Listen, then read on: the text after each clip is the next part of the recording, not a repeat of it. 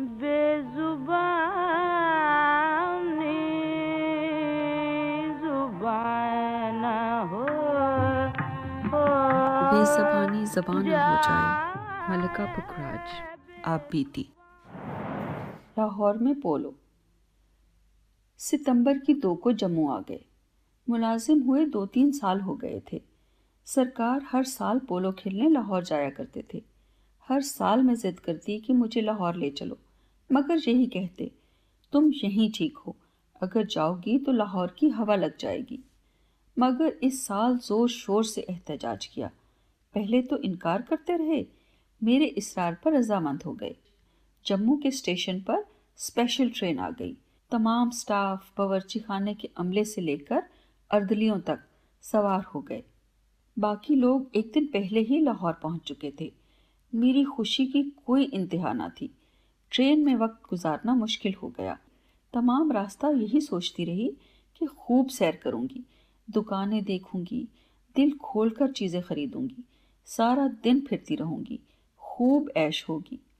कोई सा ज़िंदा या घर वाला साथ नहीं था। शुक्र था कि इस दफ़ा लच्छी गाँव की तरह अर्दली का लिबास ना पहनना पड़ा। खैर खैरियत से लाहौर आ गए। स्टेशन पर मोटरें ट्रेन के साथ आकर खड़ी हो गईं, जिनके तमाम शीशे पर्दों से ढके हुए थे। बाहर की एक चीज़ भी नज़र ना आती। मोटरें सीधी सरकार की माल रोड वाली कोठी पर रुकी। आधा अमला, जो एक दिन पहले आया था, उसने हर चीज़ ऐसे कर दी थी, जैसे जम्मू के महल आ गए हैं। किसी चीज़ की कमी ना थी। उस रोज़ तो सरकार घर पर ही रहे। दूसरे दिन मैच, सात बजे पोलो का प्रोग्राम था। सुबह होते ही सरकार गोल कमरे में आकर बैठ गए। मेरी भी आँख खुल गई, मगर कमरे में ही लेटी रही। जब काफ़ी इधर उधर से आवाज़ें सुनी तो मैं भी आकर बैठ गई। ये सोचकर कि उन्हें पता चल जाए, मैं लाहौर देखने आई हूँ, और ये कहें कि फला अर्दली को साथ लेकर चली जाओ। तमाम एडीसी अपने कमरों में तैयार हो रहे थे। लच्छू, जो सरकार का खास अर्दली और हर चीज़ का इंचार्ज था तोशा खाना भी उसी के मातहत था। सरकार के लंबे बूट और बर्जिस लेकर आया। सरकार ने बर्जिस देखकर कहा, ये नहीं, फला बर्जिस लाओ। वो गया, दूसरी ले आया। सरकार ने किसी और बर्जिस की निशानी बताई। मेरा मतलब है वो लाओ। वो गया, चौथी बार कोई और लेकर आ गया। सरकार ने गुस्से से बर्जिस ज़मीन पर फेंक कर दोबारा निशानी बताई। लच्छू वापस जाकर कोई और ले आया। अब तो गुस्से की इंतहा ना रही। बर्जिस इसके मुँह पर फेंकी। वो जल्दी से बाहर निकल गया। दस मिनट के बाद एडीसी आया। बड़ी आजजी से डरते डरते कहने लगा, वो बर्जिस गलती से लच्छू ने धोबी को दे दी है। धोबी ने पानी में डाल दी है। उसके साथ की बर्जिस, जो लाहौर आने से पहले आपने मुझे बख्शी थी, वो वैसी की वैसी पड़ी है। आप वो पहन लें? सरकार ने लच्छू को बुलाया। वो कांपता हुआ आया। उसका रंग हल्दी की तरह जर्द था। खौफ से होंठ भी कप कपा रहे थे। मुजरमों की तरह हाथ बांधकर सर नीचे करके खड़ा हो गया। सरकार कहने लगे, मेरी जितनी बर्जिस हैं, वो आपस में बांट लो।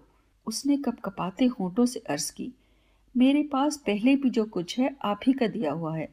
आपका खाते हैं, आपका पहनते हैं। आप परमेश्वर के लिए मेरा यह कसूर माफ़ कर दें।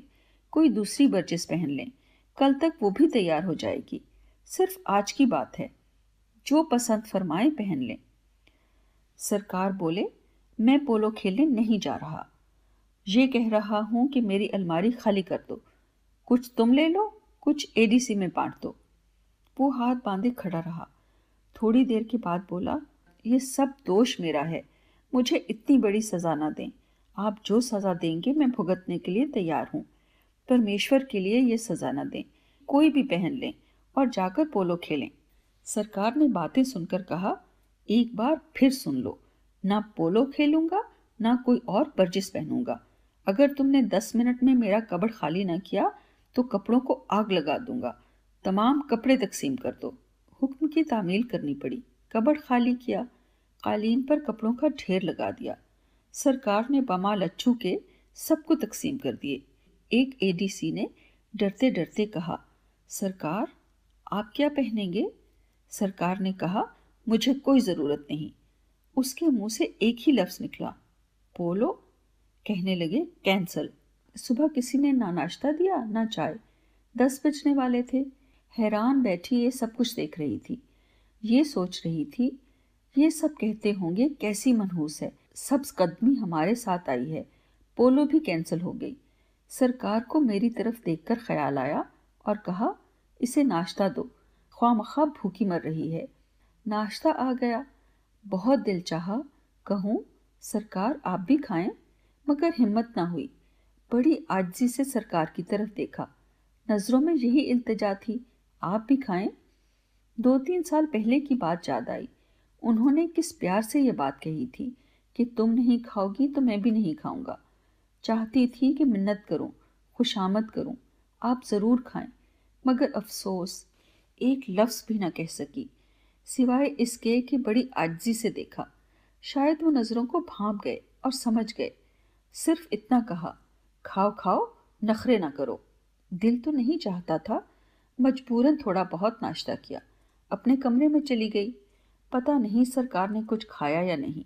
मैं तो दोपहर के खाने पर ही मिली।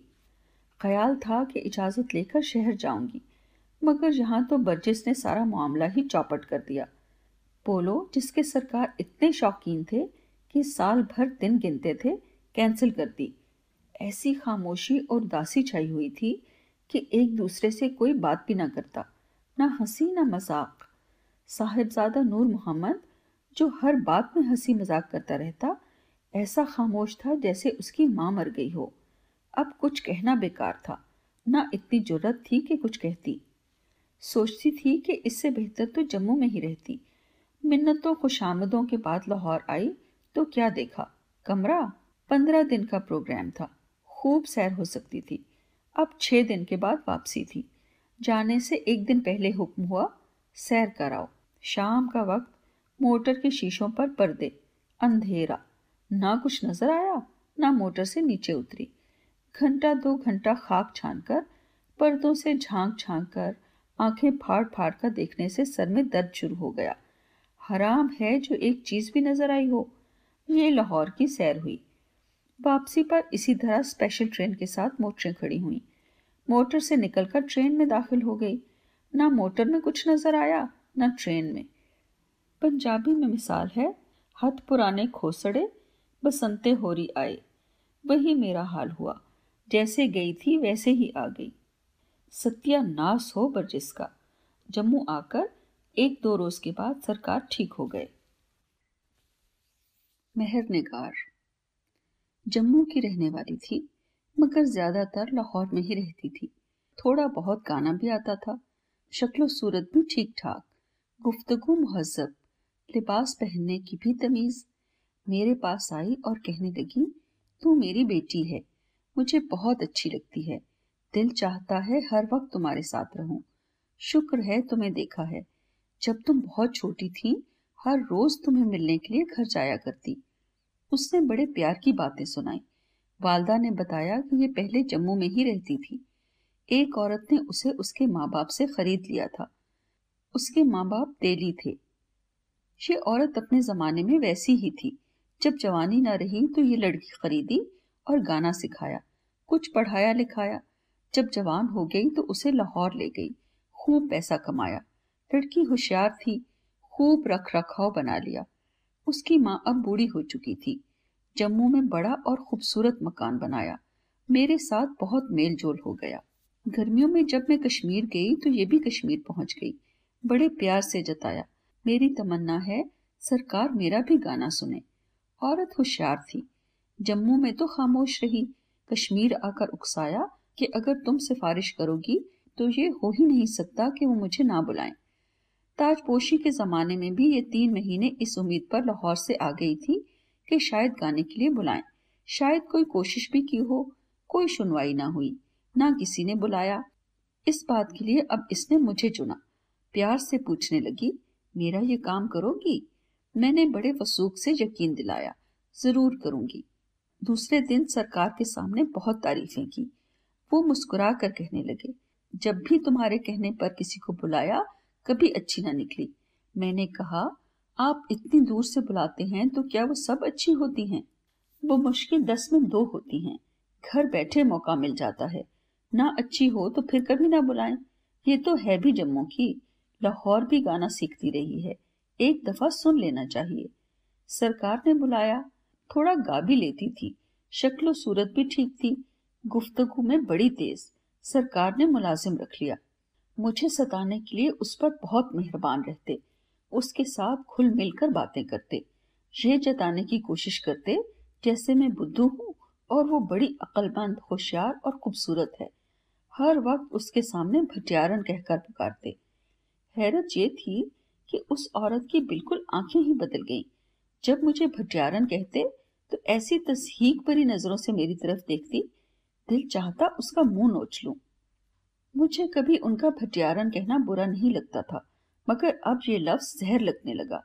पहले कहते थे तो उसमें प्यार नज़र आता था। मुझे ऐसा लगता था जैसे सरकार पर उसने जादू कर दिया है। जब गाने के लिए कहते तो गाने को भी दिल ना चाहता। हर वक्त अंदर ही अंदर कोयले की तरह जलती रहती। सरकार के चेहरे पे हमेशा मुस्कुराहट रहती। एक दिन सरकार ने एक दो पैग विस्की के पिए। दो चार कुशन सर के नीचे रखकर कालीन पर लेट गए। आँखें बंद कर ली, जैसे किसी चीज़ का होश नहीं है। ये औरत बहुत होशियार और मक्कार थी। झट आगे बढ़कर साड़ी के पल्लू से हवा देने लगी। कभी कपड़ा भिगोकर माथे पर रखती और कभी जल्दी जल्दी पल्लू से हवा देती, जैसे बड़ी परेशान और घबराई हुई है और कुछ समझ में नहीं आता क्या करे, क्या ना करे। सरकार के हाथ पाँव भी मलने शुरू कर दिए। सर को जानों पर रख लिया। आहिस्ता आहिस्ता सर के बालों में भी उंगलियाँ फेरनी शुरू कर दी।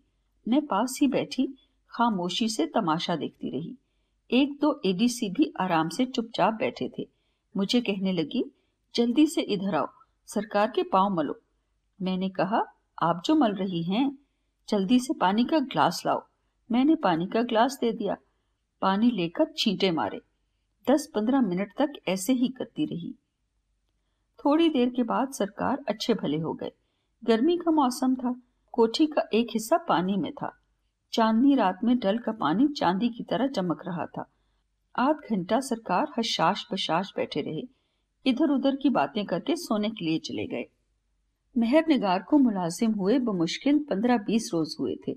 थोड़ी सी मुद्दत में ही मालूम होता था, जैसे सरकार की बहुत मकबूल है। मेरे साथ तो अब बात करना भी पसंद न करती। चार पाँच रोज के बाद सरकार का मिनिस्टर, जो लंबा, सूखा, बदसूरत, जिसे दाढ़ी मूछ भी ना होती, बहुत अच्छा खानदान, अमीर कबीर था। नाम इसलिए नहीं बताती कि शायद उसके पोते पोतियाँ हों, वो बुरा माने। किसी की दिल आजारी मेरा मकसद नहीं। सरकार ने इस औरत और मिनिस्टर को कहा, जाओ, ड्राइव कराओ। आज मौसम बहुत अच्छा है। दोनों फ़ौरन तैयार हो गए। सरकार ने मुझे भी कहा, तुम भी जाकर सैर कराओ। चांदनी रात है, तुम्हें अच्छा लगेगा। मोटर सरकार की अपनी थी, जिसमें सब आकर बैठ गए। सरकार का एक एडीसी जिसकी उम्र चालीस के लगभग होगी, उसे भी साथ भेज दिया। पहले ऐसा कभी ना हुआ था, उन्होंने ड्राइव के लिए किसी को भेजा हो। मिनिस्टर भी पचास से कम ना था। बहुत शरीफ समझा जाता था। कभी किसी की तरफ़ आँख उठाकर भी ना देखता। ड्राइवर ने निशाद बाग की तरफ़ रुख किया। सीधी सड़क थी निशाद बाग के करीब मिनिस्टर ने गाड़ी रोकने के लिए कहा। गाड़ी रोक दी। सड़क के साथ ही थोड़ी सी खुली जगह थी। सब मोटर से नीचे उतरे। मिनिस्टर साहब कहने लगे, मैं थोड़ी देर चहलकदमी करके अभी वापस आता हूँ। दोनों चहलकदमी करने चले गए। एडीसी ने कहा, मोटर की एक सीट बाहर निकालो। ड्राइवर ने हुक्म की, तामील की। हम मोटर की सीट पर बैठ गए। दोनों ऐसे गायब हुए कि चाँद की चांदनी भी खत्म हो गई। सड़क पर खूब अंधेरा छा गया। हमने सीट मोटर के साथ ही रखी थी, ताकि अगर कोई मोटर गुजरे तो हमको ना देख सके, क्योंकि अगर कोई देखता तो सोचता, ये रात को 11 बजे सड़क पर क्यों बैठे हैं?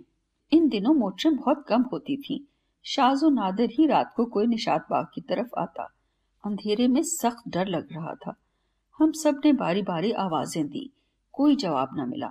मोटर के हॉर्न बजाए। फिक्रमंद हो गए। शायद से किसी हादसे का शिकार हो गए।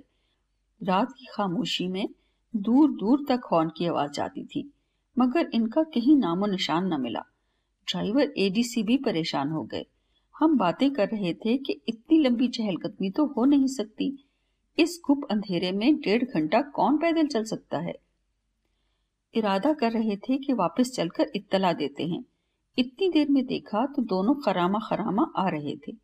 सबने यक जबान कहा, शुक्र है, खैर खैरियत से वापस आ गए, वरना हम तो परेशान हो गए थे। कोई हादसा ना हो गया हो? कहने लगे, हम वॉक करते करते जरा दूर चले गए थे, इसलिए जरा देर हो गई। ड्राइवर ने जल्दी जल्दी सीट मोटर में फिट की और सब अपने अपने घर वापस आए। दूसरे दिन सरकार के पास गई। खाने के बाद जब सरकार हंसपे मामूल आकर बातें करने लगे तो मेहर निगार मेरी तरफ़ देखकर बार बार हंसे। मैं बड़ी हैरान, ये क्यों हंसती है? उधर एडीसी हैरान, कभी मेरी तरफ़, कभी एडीसी की तरफ़ देखकर हँसी से दोहरी हो रही थी। वो बेचारा मुलाजिम था, बड़ा परेशान हुआ। इधर सरकार मेहर निगार पर बड़े मेहरबान, बुलाकर अपनी कुर्सी के साथ बिठा लिया। खुश खुश उसके साथ बातें करने लगे। वो और भी शौक हो गई। इतनी हँसी शुरू हो गई कि सांस लेना दुश्वार हो गया। सरकार ने बड़े प्यार से पूछा, बताओ तो सही किस बात की हँसी है? कहने लगी, खुशी की बात है, इनसे मिठाई खानी चाहिए। एडीसी पाँच बच्चों का बाप फिर सरकार का मुलाजिम। रंग जर्द और गला खुश्क हो गया। मेरा गुस्से से तमाम जिस्म काम गया। दिल चाहता था मुँह नोच लूँ, उसका सर तोड़ दूँ। ये औरत जिसकी झूठी तारीफें करके मिन्नतें खुशामदें करके नौकर रखवाया, उसके साथ दुश्मनी न कभी कोई बुराई की। ये ऐसा क्यों कर रही है? अगर मैं कुछ कहने की कोशिश करती तो सरकार डांट कर खामोश करवा देते, उसे और हिम्मत दिलाते। अच्छा फिर क्या हुआ? मेरी ये हालत हो गई कि जो कुछ कह रही थी, ना सुनाई देता, न समझ में आता। कानों में शां शां, गुस्से और रंज से थाड़े मारकर रोने को दिल चाहता। जी चाहता, कोई ऐसी चीज़ मारूं जिससे इसका दुनिया में नामो निशान न रहे। मिनिस्टर साहब जो रात को साथ गए थे, बिल्कुल खामोश थे। उन्होंने किसी चीज़ में हिस्सा न लिया। कभी मुस्कुराकर उसकी तरफ़ देख लेते। डेढ़ घंटे तक सरकार हौसला बढ़ाते रहे। पता नहीं क्या क्या बकती रही। मेरी तो आँखों से आँसू टपकने लगे। सरकार ने मुझे अपने पास बुलाया। उससे कहा अच्छा तो तुम मिठाई खाना चाहती हो? उसने सर हिलाया हाँ तो सुनो मिठाई तुम्हें लानी चाहिए, उसको नहीं। मुझे ये बताओ कि जब तुमने ड्राइवर से चहलकदमी के लिए मोटर रुकवाई थी तो चहलकदमी करते करते कहाँ गायब हो गई थी?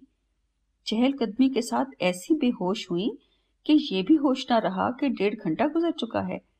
मैंने इसको इसलिए भेजा था कि ये सब कुछ आकर बताएगी और हम उनसे मज़ाक करेंगे। मगर इसने एक लफ्ज नहीं कहा। तुमने मज़ाक की नौबत ही नहीं आने दी। क्या तुम ये समझती हो कि मैं इसे नहीं जानता? इसको बचपन से जानता हूँ। कई दफ़ा आजमाया, कई दफ़ा जानबूझकर अकेले छोड़ा, मगर आज तक कोई चीज़ न देखी। ना ये तुम्हारी तरह मक्कार है। तुम्हारी ये कोशिश कि ये मेरी नज़रों से गिर जाए। अब तुम बताओ कि डेढ़ घंटा तुम कहाँ थी? ये तो मोटर की सीट पर एडीसी के साथ बैठी रही। मेरा ड्राइवर उनके पास था। आवाज़ें दी, हॉर्न दिए। तुम पर कोई असर न हुआ। तुम समझती हो, मैं तुम्हें नहीं जानता। अच्छी तरह जानता हूँ, कमीनी भी हो और मक्कार भी। तुम्हें एक हफ़्ते में ही समझ गया था। याद है, जब मैं आँखें बंद करके कालीन पर लेटा था, मेरा तो वैसे ही दिल चाहा कि थोड़ी देर ज़मीन पर लेटूं। तुमने फ़ौरन पल्लू से हवा दी। मैं जानबूझकर खामोश लेटा रहा कि देखूँ तुम क्या क्या करती हो। हालाँकि उससे पहले कई दफ़ा कालीन पर लेटा हूँ। जब तुमने ये कहा हाय हाय, सरकार को क्या हो गया है? तो जानबूझकर आँखें बंद कर ली। हमदर्दी जताती रही। मक्कारियाँ देखने के लिए लेटा रहा। इसी रोज नफरत हो गई कि तुम कितनी चालबाज हो। तुम्हारी सब एक्टिंग देखता रहा। पता चल गया कि बड़ी खतरनाक औरत हो। खुद दो घंटे गायब रही। इनको परेशान किया। किसी ने तुम्हारे खिलाफ बात ना कही। हँसी मज़ाक तो एक तरफ़, जब से आई हो यही कोशिश कर रही हो कि उस पर इल्ज़ाम लगाकर मुझे बदजन करो। ये ना चालबाज है, ना चुगलखोर, ना खुश आमदी इसी ने तुम्हारी सिफारिश की। तुम चार दिन के बाद इसी की दुश्मन हो गई। तुम बहुत जलील हो, बेवकूफ़। तुम्हें ये पता ना था, मुझे एक एक बात का इल्म है। सरकार ने ऐसा जलील किया कि दिल बाग बाग हो गया। दिल से सैकड़ों दुआएँ निकली। मिनिस्टर साहब जिनसे मज़ाक करने के लिए सब कुछ किया, वो खामोश बैठे थे। सरकार ने जो मज़ाक का सोचा, सब सत्यानाश हो गया। मिनिस्टर बेचारे कमज़ोर तबीयत और सादी शक्ल के मगर अमीर थे। उसने सोचा, अगर काबू आ जाए तो क्या बुराई है? खुदा मालूम दो घंटे क्या क्या दाव पेच किए होंगे। सरकार उल्टा मुझ पर नाराज़ हुए। देख लिया तमाशा। सरकार ने एक महीने के बाद ही उसकी छुट्टी कर दी। सरकार ने उस रोज एक अंगूठी मुझे दी। महाराज और उनके मामले। मुमताज़ बाउले वाली अमृतसर की थी। महाराज इंदौर ने गाने के लिए बुलाया और रोक लिया। उसने खत के ज़रिए सेठ बावले को पैगाम पहुँचाया। फला दिन, फला जगह, फला वक्त पहुंचूँगी। मुमताज़ भंगन के लिबास में महल से निकली। सेठ के साथ बम्बई आ गई। महाराज इंदौर को एक तो इश्क था, दूसरी तरफ़ मुमताज़ की बेवफाई, तीसरे शर्मिंदगी कि वो बावले के पास है कई आदमी बावले की नकलो हरकत देखने के लिए भेज दिए, बल्कि सेठ के नौकर भी खरीद लिए। महाराज की बहुत बेइज्जती थी, जिसे महारानी का दर्जा दिया, चार साल दुनिया में मशहूर हुआ कि ये इंदौर की महारानी है। वो भंगन के लिबास में भाग जाए, किसी दूसरे मर्द के साथ रहे, बेइज्जती और रकाबत को बर्दाश्त न कर सका, बिल्कुल पागल हो गया। सेठ की हर नकलो हरकत का पता था। एक रोज बाउला और मुमताज़ मालाबार हिल पर ड्राइव के लिए जा रहे थे। महाराज के आदमियों ने मोटर पर गोलियाँ चलाई। बावला तो वहीं खत्म हो गया। ये बेचारा माँ बाप का अकलौता बेटा था। मुमताज़ बुरी तरह जख्मी हुई, मगर जान से बच गई। रेजिडेंट ने रिपोर्ट बनाकर वॉइसरॉय को भेजी। वायसराय हमेशा रेजिडेंट की रिपोर्ट पर दस्तखत करता था। रेजिडेंट ने महाराज इंदौर को गद्दी से उतार दिया। खुदा मालूम बाद में इंदौर का क्या हुआ। वैसे तो रेजिडेंट अगर वारिस नाबालिग हो तो रियासत किसी दीवान या वज़ीर को सौंप देता, ताकि रियासत का काम चलता रहे। बच्चे को पढ़ने के लिए विलायत भेज देता। सब कुछ रेजिडेंट के हाथ में था। सब इख्तियार के बावजूद, रेजिडेंट आमतौर पर रियासत के मामलों में दखल नहीं देता था, जितनी देर तक कोई ख़ास बात ना हो। कई दफ़ा महारानी चचा या भाई का किसी वाली रियासत से झगड़ा हो तो रेजिडेंट सबकी बातें सुनकर मुकदमे की तरह फैसला सुनाता। अगर किसी महाराज के तख्त पर बैठते ही दूसरे रिश्तेदार झगड़ा डाल दें कि हमारा हक है तो कई साल मुकदमे चलते। पूरी तफ्तीश के बाद रेजिडेंट और वॉइस राय वाकयात की छानबीन करके फैसला सुनाते। हर वाली रियासत रेजिडेंट को खुश रखने की कोशिश करता। वैसे तो महाराज जो चाहता करता आमतौर पर महाराजे जुल्म कम और मेहरबानियाँ ज़्यादा करते। कोई जुल्म करता तो फ़ौरन दूर दूर तक मशहूर हो जाता। हर वाली रियासत की कोशिश होती कि रियाया उन पर खुश रहे। किसी को शिकायत का मौका न मिले। उस जमाने में किसी को शऊर न था कि छोटी छोटी बातों पर ध्यान दे। कोई बात हो भी जाती तो किसी को एहसास न होता। अपने दिल को ये कहकर तसल्ली देता, भाई, अल्लाह ने बादशाह बनाया है। उसकी मौज है, जो चाहे करें। अंदाता जो ठहरे, जो लोग राजों, नवाबों के साथ रहते, अपना उल्लू सीधा रखने के लिए बात गलत हो या ठीक हो, सर झुकाकर कबूल करते। रियासत की किसी बुरी बात का पता न लगने देते। हर एक उनको बेवकूफ़ बनाता। ये लोग किसी और को नज़दीक न आने देते। बावजूद इसके, लोगों पर मेहरबानियाँ करते, जागीरें बख्शते इनाम इकराम देते। आमतौर पर राजे नवाब फयाज और रहमदिल होते। उनकी तमाम बुराइयों के जिम्मेदार इर्द गिर्द के लोग थे, वरना ये फितरत के बुरे ना होते थे। गाने वाले या पहलवान या किसी और किस्म के फनकार मुलाजिम रखते। कोई फनकार मर जाए तो उसकी बीवी बच्चों को वजीफे मिलते। उसका लड़का कुछ भी ना जानता हो तो भी बाप की जगह मुलाजमत मिल जाती। इसी तरह कई गरीब मस्कीन पलते थे। कई फनकार बूढ़े हो जाते तो किसी रियासत में महाराज से अर्ज़ करते, अब तो किसी काबिल नहीं रहे। हालत बहुत ख़राब है। कोई आमदनी का ज़रिया नहीं, ना कोई और काम आता है। महाराज फ़ौरन वजीफ़ा दे देते। जिन महाराजों या नवाबों की सखावत की शहरत थी, अक्सर लोग उनके पास जाकर तकलीफ़ें बयान करते। वो कभी किसी को खाली हाथ ना लौटाते। मगर महाराजों से मिलना जुए शीर लाने वाली बात थी। उनके चमचे कभी ये ना चाहते कि किसी और को भी फ़ायदा पहुँचे। यही लोग अपने वफात की खातिर उनको गलत रास्तों पर लगाते, खुशामदों से दिमाग माउफ कर देते, कठपुतली बना देते, वरना उनकी फितरत में शराफत, फयाजी एहसान मंदी कूट कूट कर भरी होती। कई ऐसी मिसालें थीं कि शिकार में या किसी और चीज़ में महाराज को खतरे से बचाने पर वो इतने एहसानमंद होते अपनी औलाद को भी वसीयत कर देते कि तमाम ज़िंदगी उनकी आल औलाद का भी रियासत पर हक है।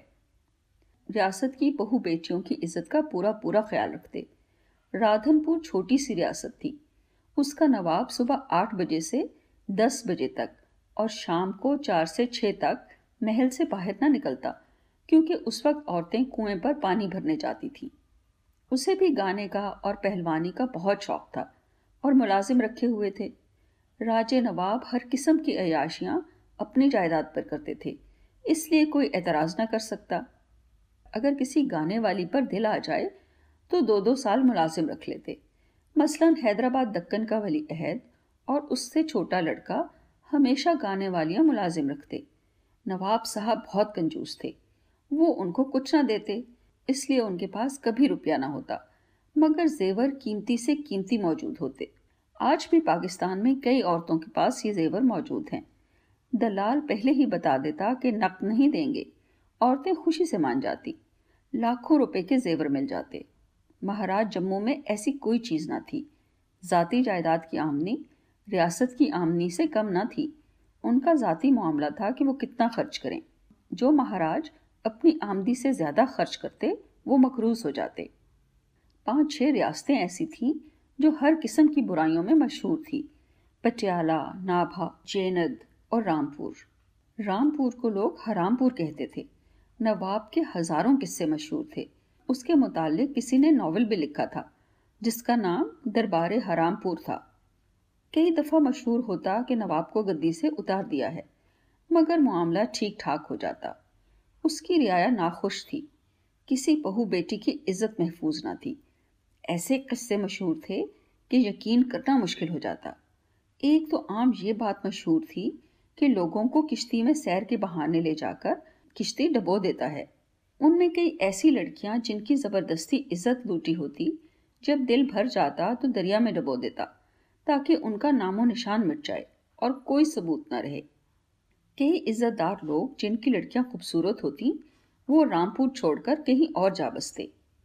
दूसरा महाराज पटियाला मशहूर था। अगर किसी खूबसूरत लड़की को कहीं देख लेता तो फ़ौरन पता करके अपने आदमी को माँ बाप के घर भेजता। कोशिश करता कि माँ बाप राज़ी हो जाएँ। अगर न मानते तो उनका जीना हराम कर देता। झूठे मुकदमे बनवाकर कैद करवा देता। बाद में अपना मतलब पूरा कर लेता। पहले माँ बाप को लालच देता कि जागीर बख्श देंगे, जागीरदार कहलाओगे। रियासत में बहुत इज़्ज़त होगी। महाराज तुम्हारे दामाद कहलाएँगे। सुना है कई लोग ऐसे भी थे, जो महाराज के पास खुद आते थे। अर्ज़ करते, महाराज, पंद्रह साल से इस दिन का इंतज़ार था। अब बीबा जवान हो गई है। हुक्म हो तो बीबा का डोला ले आऊँ? महाराज ने खुश होकर इजाज़त दे देनी। वो बेटी को डोले में बिठाकर घर छोड़ जाता। महाराज छोटी मोटी ज़मीन की जागीर बख्श देता। लड़की खूबसूरत होती तो एक दो महीने रंगरलियाँ मनाता, फिर सारी उम्र महल में डालकर भूल जाता, जहाँ पहले ही दो तीन सौ औरतें मौजूद थीं। तमाम ज़िंदगी कैदियों की तरह सड़ती रहती, किसी मर्द को अंदर जाने की इजाज़त न होती, बस महारानियाँ कहलाती, महाराज की इज़्ज़त बन जाती। महाराज अपनी इज़्ज़त का पूरा पूरा ख्याल रखते, कभी इज़्ज़त को हवा न लगने देते, ना उनका कोई रिश्तेदार मिल सकता, ना वो महल की दहलीज पार कर सकती। पहले दरवाजे पर बंदूकें लेकर मर्द पहरा देते, दूसरे पर औरतें। मर्दों को हर हफ़्ते तब्दील कर दिया जाता, ताकि वो औरतों के साथ रबता न बढ़ा सकें। महाराज, साल में दो तीन बार किसी फ़ंक्शन या त्यौहार पर घंटा, डेढ़ घंटा के लिए बयाक वक्त शक्ल दिखा आते। अल्लाह अल्लाह, खैर सलाह कई दफ़ा ये भी होता कि महाराज को कोई बता देता कि सरकार, फलां की लड़की बहुत खूबसूरत है, आपके लायक है। फ़ौरन माँ बाप से रिश्ता मांगना। बड़ी आजी से वो कहते, लड़की का रिश्ता तय कर चुके हैं, मजबूर हैं, हमें माफ़ किया जाए। थोड़े दिनों बाद ना माँ बाप ज़िंदा रहते, न मंगेतर। एक ये वाक्य बहुत मशहूर था कि एक दफ़ा महाराज पटियाला से चील जा रहा था। रास्ते में बारात देखी। दूल्हा दुल्हन को डोली में बिठाकर घर ले जा रहा था। महाराज शराब में बदमस्त था। दिल में आई कि दुल्हन तो आज रात को मेरे पास होनी चाहिए। ड्राइवर को गाड़ी रोकने का हुक्म दिया। हुक्म दिया, दुल्हन को हमारे पास बिठा दो। नौकरों ने डोली से दुल्हन को खींचकर मोटर में बिठा दिया। बारात रोती पीटती रही। दूल्हे ने फरियाद की, कोई असर ना हुआ। दूल्हा रियासत का बाशिंदा था। किसी ने फरियाद ना सुनी, कहीं सुनवाई ना हुई। खौफ से किसी ने मदद ना की। बेचारा रो पीट कर खामोश हो गया। महाराज के दिल में जो बात आती, उसी वक्त कर लेता। रियाया और रियाया की हर चीज़ को अपनी मिल्कियत समझता। उसका शायद ये नज़रिया था कि रियाया का फ़र्ज़ है कि वो मेरी हर ख्वाहिश पूरी करें। शराब में भी मशहूर था। आज भी तमाम दुनिया में पटियाला पैग मशहूर है। लाहौर, दिल्ली बम्बई के कई ऐसे दुकानदार थे जिनको उसने दिवालिया बना दिया। अगर कोई महाराज किसी दुकान पर जाता तो इस तादाद में खरीदता कि आधी दुकान खत्म हो जाती। अगर साड़ी की दुकान हो तो एक नहीं, दर्जनों साड़ियाँ खरीदता। अगर कपड़ा हो तो थानों के थान। गज़ों के हिसाब से कपड़ा लेना उनकी शान के खिलाफ होता। दुकानदार दुआएँ मांगते, कोई नवाब राजा हमारी दुकान पर आए तो वारे न्यारे हो जाएँ। कई दुकानदारों ने नवाबों, राजों के सर्टिफिकेट बड़े फख्र से लगाए थे। ताकि ग्राहकों पर दुकान का रोप पड़े और दूसरे राजे महाराजों को भी पता चले कि हमारे ग्राहक राजे नवाब हैं। बड़े शहरों में दो तीन दुकानें चोटी की ज़रूर होती हैं। या तो ये जौहरी की दुकानों पर कई सेट जवाहरात के, सोने चांदी के बर्तन खरीदते या साड़ियाँ और थान। जब ये दुकानदार रियासत में जाते तो मुँह मांगे दाम मिल जाते। कई दफ़ा बड़े बड़े जौहरी नायाब जेवरात जो आम लोग नहीं खरीद सकते थे, खुद लेकर रियासतों में जाते। अर्ज़ करते, ये नायाब चीज़ें सिर्फ़ हजूर के लायक हैं। बारयाबी का मौका दें। महाराज चीज़ें देखते, अगर पसंद आ जाती तो खरीद कर उसी वक्त कीमत अदा कर देते। हर दुकानदार को एतबार होता। ये कोई चीज़ खरीदेंगे तो हमारा पैसा बैंक में है। कीमत भी दूसरों से दुगनी लेते। महाराज पटियाला जब किसी दुकान पर जाते तो नहायत फराख दिली से सामान खरीदते। दुकानदार खुशी से पागल होकर तमाम चीज़ें पैक करके साथ दे देता। रियासत से रुपया न आता तो तीन चार दफ़ा बिल बनाकर भेजता। जवाब निदारत दुकानदार खुद घबरा कर जाता। कोशिश करता कि महाराज का सामना हो। बारयाबी ना होती तो चार बार पटियाला जाता। हर बार नाकाम लौटता। हर बार गिरा से किराया खर्च करता। दस पंद्रह रोज वहाँ धक्के खाता। उसकी गैर हाजिरी में दुकान का सत्यानाश हो जाता। उधर भी बर्बादी, इधर नौकर दुकान को बर्बाद कर देते। सब जतन करके थक हार कर दुकानदार खामोश हो जाता। कई लोगों पर इतनी फयाजी करता कि वो उसके तमाम उम्र गुन गाते। कई लोगों पर इतने जुल्म करता कि वो तबाह बर्बाद हो जाते। रामपुर और पटियाला वाले की तकरीबन एक ही जैसी आदतें थीं। दीवान सिंह मफतून जो रियासतों के मुतालिक ही लिखता था, हमारी रियासत के मुतालिक जो लिखता, उसमें कोई बात न बनती। मजाहिया रंग की कोशिश करता, वो भी नाकाम। कोई बात लिखने को ना मिलती। सरकार उससे बिल्कुल खैफ न थे। कभी मेरे मुतालिक लिखता कि मैं सरकार को हिंदुओं के खिलाफ भड़काती हूँ, इसलिए सरकार ने मुसलमान स्टाफ रखा है। हालाँकि मैं, न तीन में, न तेरह में। मेरा क्या वास्ता हो सकता था? सरकार हमेशा कहते। भोंकते हैं, भोंकने दो। जहाँ तक मैंने सरकार को देखा, ये बड़ी नर्म तबीयत के शरीफ, दूसरों का एहसास करने वाले, अर्दली से लेकर मिनिस्टर तक से मीठी जबान में बात करने वाले, गुस्से में भी अपने आप को तकलीफ़ देने वाले और बिल्कुल भोले भाले कई ऐसी बातें जो मैं समझती, वो ना समझते। सरकार को भूतों, चुड़ैलों की बातें सुनना बिल्कुल पसंद ना था। मैं पहले बता चुकी हूँ कि गर्मियों में बाहर सोना उन्हें बहुत पसंद था। कभी ऐसा होता कि सरकार पलंग पर बैठकर घंटों बातें करते रहते। नींद का नामो निशान ना मालूम होता। जिस रात को दो तीन बज जाते तो साहिबजादा नूर मोहम्मद भूतों, चुड़ैलों के किस्से शुरू कर देते। आसेब ज़दा मकान, चुड़ैल का जंगल में आवाज़ें देना। दस पंद्रह मिनट के बाद अधूरी कहानी में ही सरकार ने एक दो जमाइयाँ लेकर कह देना, मेरा ख्याल है अब सो जाना चाहिए। एक दूसरे की तरफ़ देखकर मुस्कुराते हुए उठ जाते। मैं इस बात को समझ गई, मगर सरकार नहीं समझे। कभी कभी सरकार अपनी पुरानी बातें भी सुनाया करते, जो बहुत दिलचस्प थी। बताया कि महाराज प्रताप सिंह के ज़माने में ताऊजी को मिलने गया। वो अभी महल से बाहर नहीं आए थे। गर्मी का मौसम था। सामने अर्दली पानी की गड़वी लेकर गड़वी खाना में खड़ा था। मैंने पानी मांगा। पाँच मिनट गुजर गए। पानी ना मिला। मैंने सोचा शायद उसने नहीं सुना। मैंने ज़रा ऊँची आवाज़ में कहा, पानी दे दो, कहने लगा। आ रहा है। मैंने पूछा, कौन? कहने लगा, पिलाने वाला? सख्त प्यास लगी थी। गुस्से से अपने पास बुलाकर कहा, तू नहीं पिला सकता?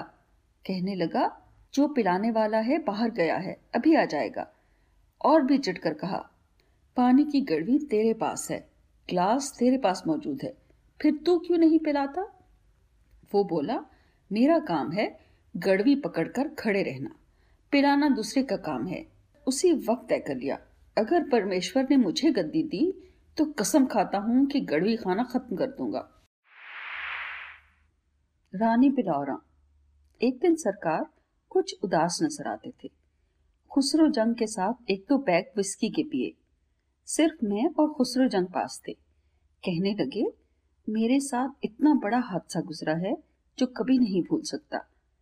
रानी बिलौरा, जिससे मेरी पहली शादी हुई थी, मर गई। बिलौरा गाँव की रहने वाली थी। इतनी खूबसूरत कि आज तक उसका सानी ना देखा। रानी सचमुच बिलौर की बनी हुई थी। जब पानी पीती तो पानी हलक से गुजरता दिखाई देता। हमारा प्यार था। वो हामला हो गई। जब ताऊ जी यानी प्रताप सिंह को पता चला तो उनकी खुशी की इंतहा न रही। बहुत खैरात की।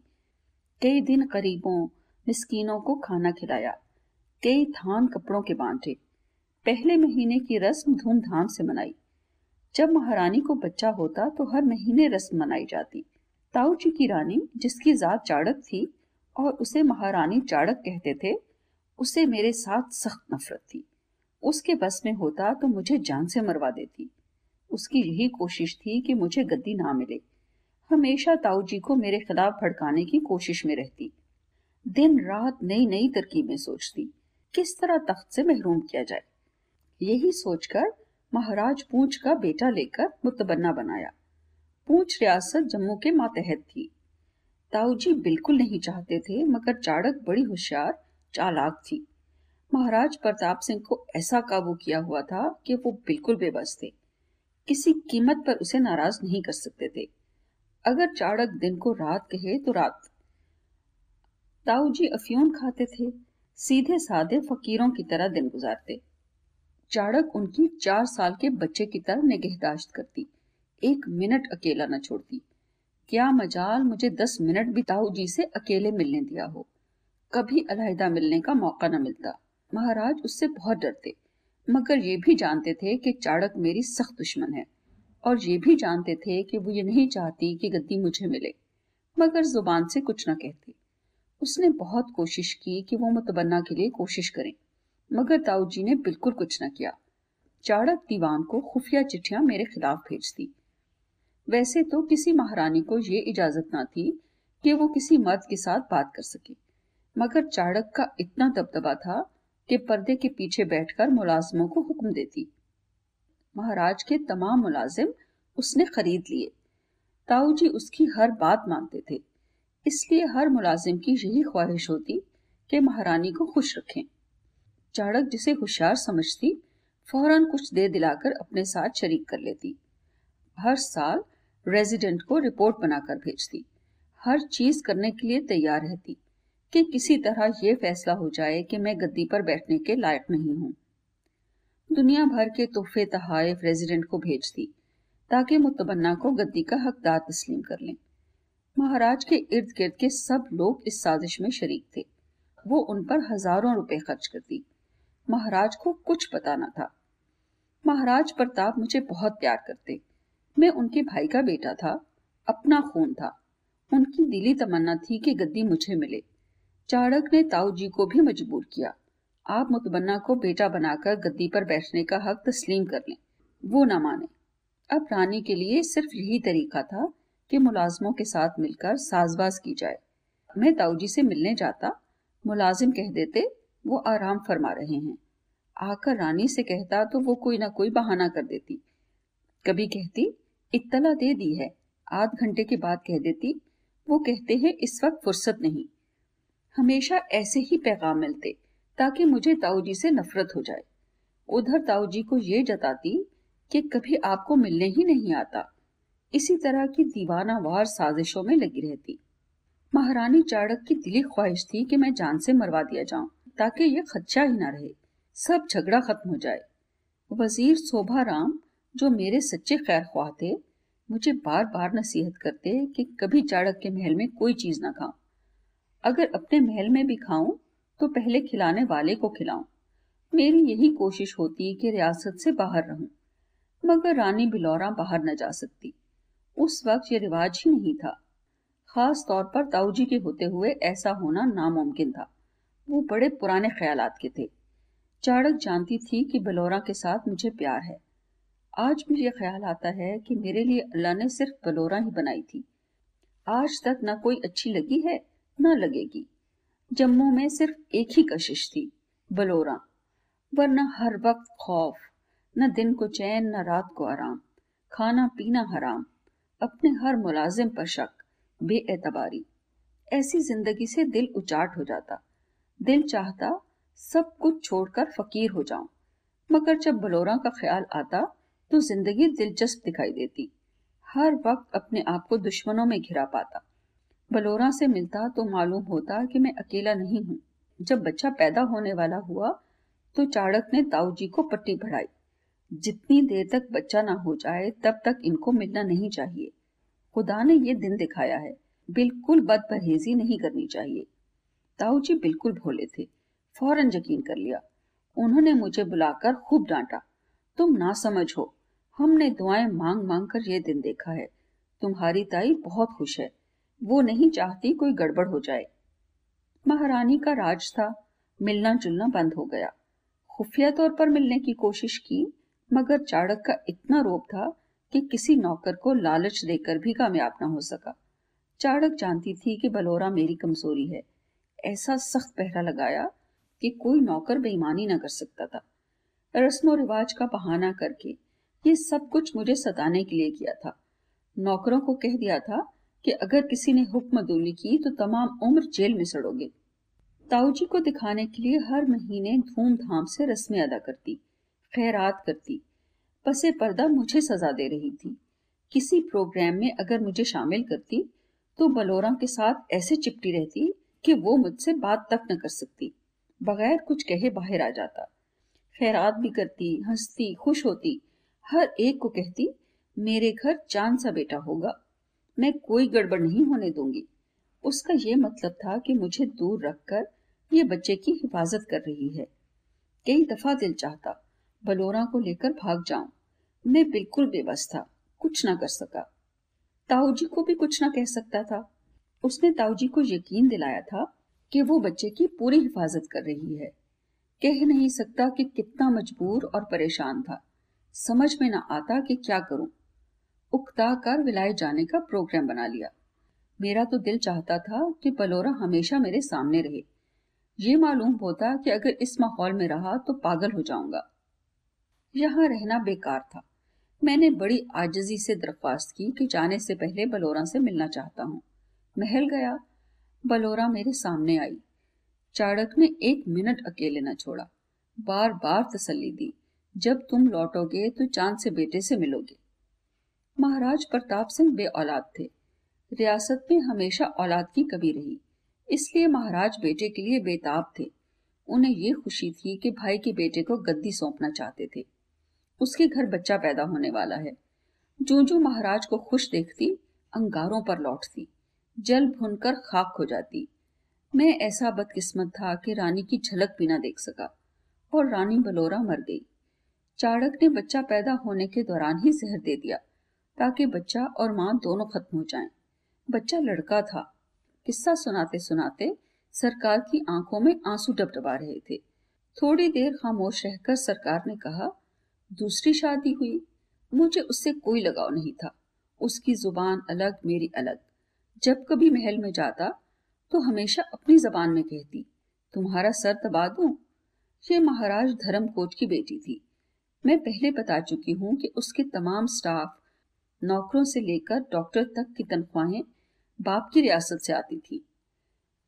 मुझे अब मुलाजिम हुए तीन चार साल हो गए थे। कभी सरकार से कुछ ना मांगा। कोई चीज़ पसंद भी आती तो नज़र भरकर भी ना देखती।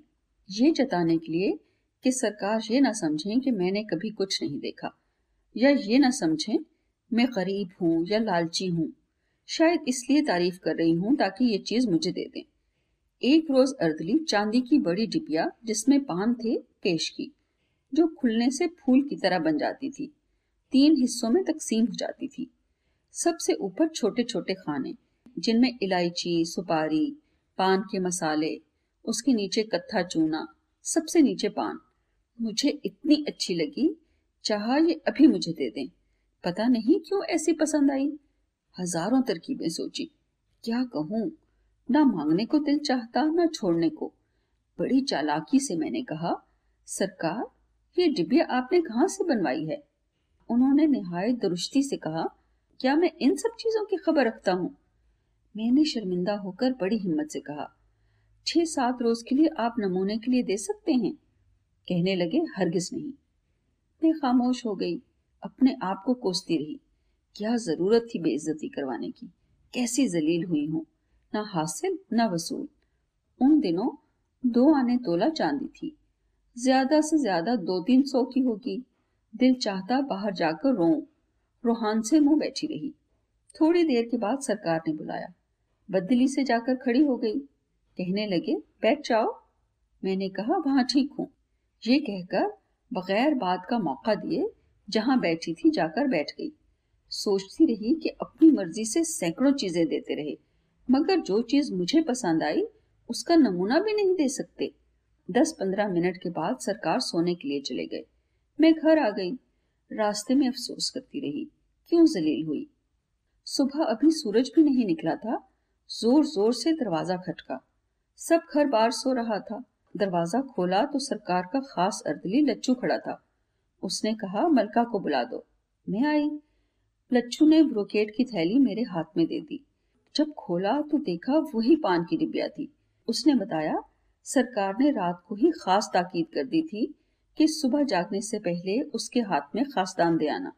इसलिए इतनी जल्दी आया हूँ। इतनी खुशी हुई कि आँखों में आँसू आ गए। जो बातें सरकार के बारे में सोची, उन पर सख्त शर्मिंदा हुई। उनसे दुगना प्यार हो गया। दूसरे दिन जब गई तो एक लफ्ज न कह सकी, न शुक्रिया अदा किया। चाहती थी सब कुछ कहूँ सरकार, आप बहुत अच्छे हैं। मुझे आपके साथ प्यार है, मगर एक लफ्ज न कह सकी। मैंने क्या देखा था? कुछ नहीं। अठारह रुपया सोना तोला होने के बावजूद, हमारे घर में दो तोला सोना भी न था। न जेवर, चांदी के बर्तन, न ऐसे कीमती कपड़े। ये सब अल्लाह की, ये सरकार की मेहरबानी का नतीजा था। अल्लाह ने सरकार को इतना बड़ा हौसला दिया था। कभी ये ना जताना कि मैं नाशुक्री हूँ। अगर कोई तोहफा दे तो एक लफ्ज होता है, शुक्रिया। मेरा ख्याल है अगर मैं उनकी जगह होती तो एक तोहफा देने के बाद दूसरी दफ़ा कभी एक दिन का भी ना देती। मुझे उनसे कभी खौफ ना आता, बल्कि मेरे कई हमदर्द जो उनके स्टाफ में थे, समझाते थे कि सरकार से डरा करो। बादशाह की अगाड़ी और घोड़े की पिछाड़ी बहुत बुरी होती है। मुझे तो दोस्त और सहेली की तरह मालूम होते। मैं जानती थी कि सरकार अपने आप को तनहा समझते हैं। दिल में यकीन था, सब मतलब परस्त हैं। एक भी ऐसा नहीं जिसे सच्ची हमदर्दी हो। सरकार के जितने खैर ख्वाह, वज़ीर शोभा राम, जंग सिंह और ठाकुर करतार सिंह थे, सरकार को शादी करने पर मजबूर करते। जम्मू कश्मीर का वारिस होना चाहिए। अरसे के बाद रजामंद हो गए। ज्योतिषियों ने बताया, हमारा इल्म कहता है कि पांचवी शादी से लड़का पैदा होगा। और महारानी भी चाड़क जात की हो। सरकार की दो ही शादियाँ हुई थी, तीसरी शादी किसी दरख्त से, चौथी शादी तलवार से। पांचवी लड़की से जो सरकार के खैर खां ने पसंद की थी। चाड़क जात की चाड़क जात की वजह से सरकार डेढ़ साल तो टालते रहे, मगर आखिर शादी की तारीख मुकर हो गई। शादी का बंदोबस्त शाही चश्मे पर किया गया। शाही चश्मे पर सैकड़ों खेमे लग गए। हर जगह रोशनी का बंदोबस्त हो गया। एक हफ़्ते के लिए सबकी रिहाइश का भी खैमों में इंतज़ाम था। सुना है छोटे से गाँव के जमींदार की लड़की थी। पढ़ी लिखी नहीं थी। थोड़े अरसे के बाद ही पता चला कि महारानी पेट से हैं। तमाम लोगों में मशहूर था कि सरकार की औलाद नहीं हो सकती। मगर खुदा ने शादी करते ही सबको झूठा कर दिया। महारानी को पर्दा नहीं करवाया। जब सरकार गाने के लिए बुलाते तो महारानी की कुर्सी भी बिल्कुल करीब ही होती।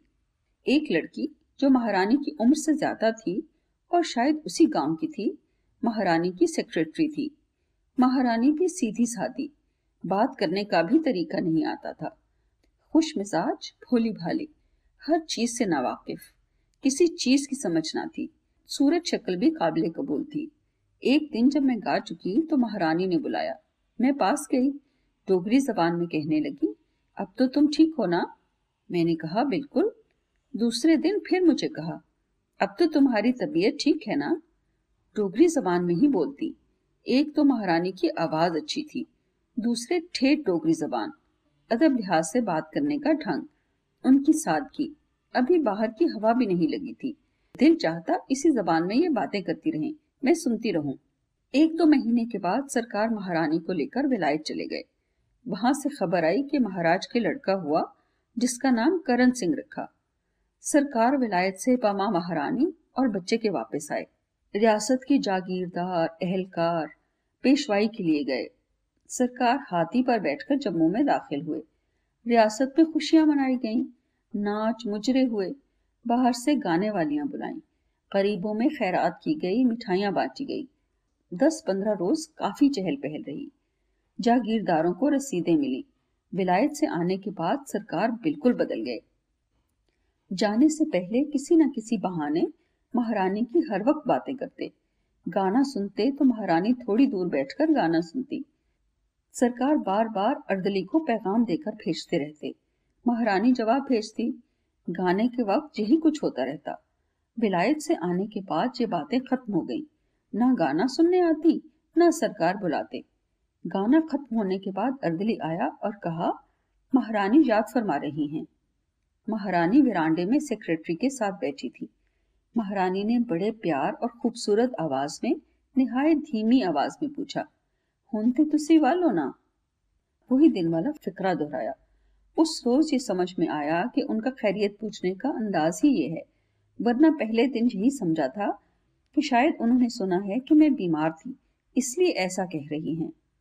पंद्रह बीस मिनट बैठी रही, किसी और मौजू पर बात ना की। खुश अखलाकी से मुस्कुराती रही। बहुत अच्छा मेकअप किया था। खूब लंबे नाखून, खूब नेल पॉलिश कानों में बड़े बड़े हीरे के बुंदे चार चार हीरों की चूड़ियाँ बड़ी बड़ी अंगूठियाँ। मेकअप से खासी हसीन लग रही थी। मगर वो अल्हड़पन और सादगी का नामो निशान ना था। बिल्कुल बदल गई थी। अर्दली ने बताया, खाना लग गया है। मैं सलाम करके बाहर आ गई।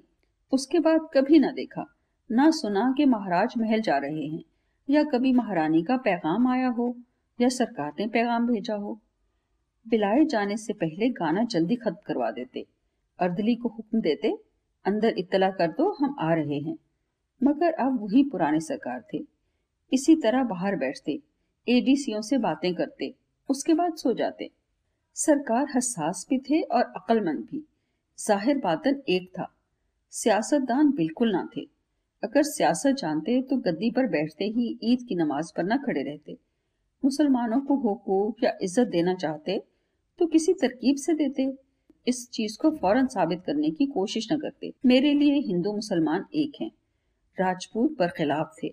सैकड़ों झूठी बातें उड़ाते। यही सरकार की गलती थी।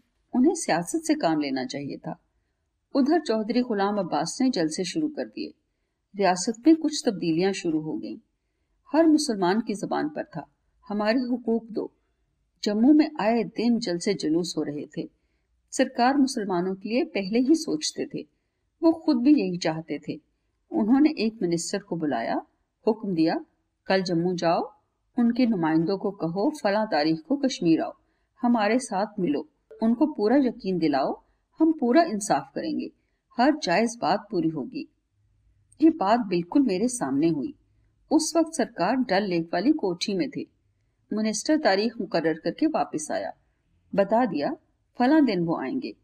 मुसलमान लीडरों को बता दिया था कि सब मुतालबात लिख कर लाएँ और यकीन करें आपको मिलकर खुशी होगी।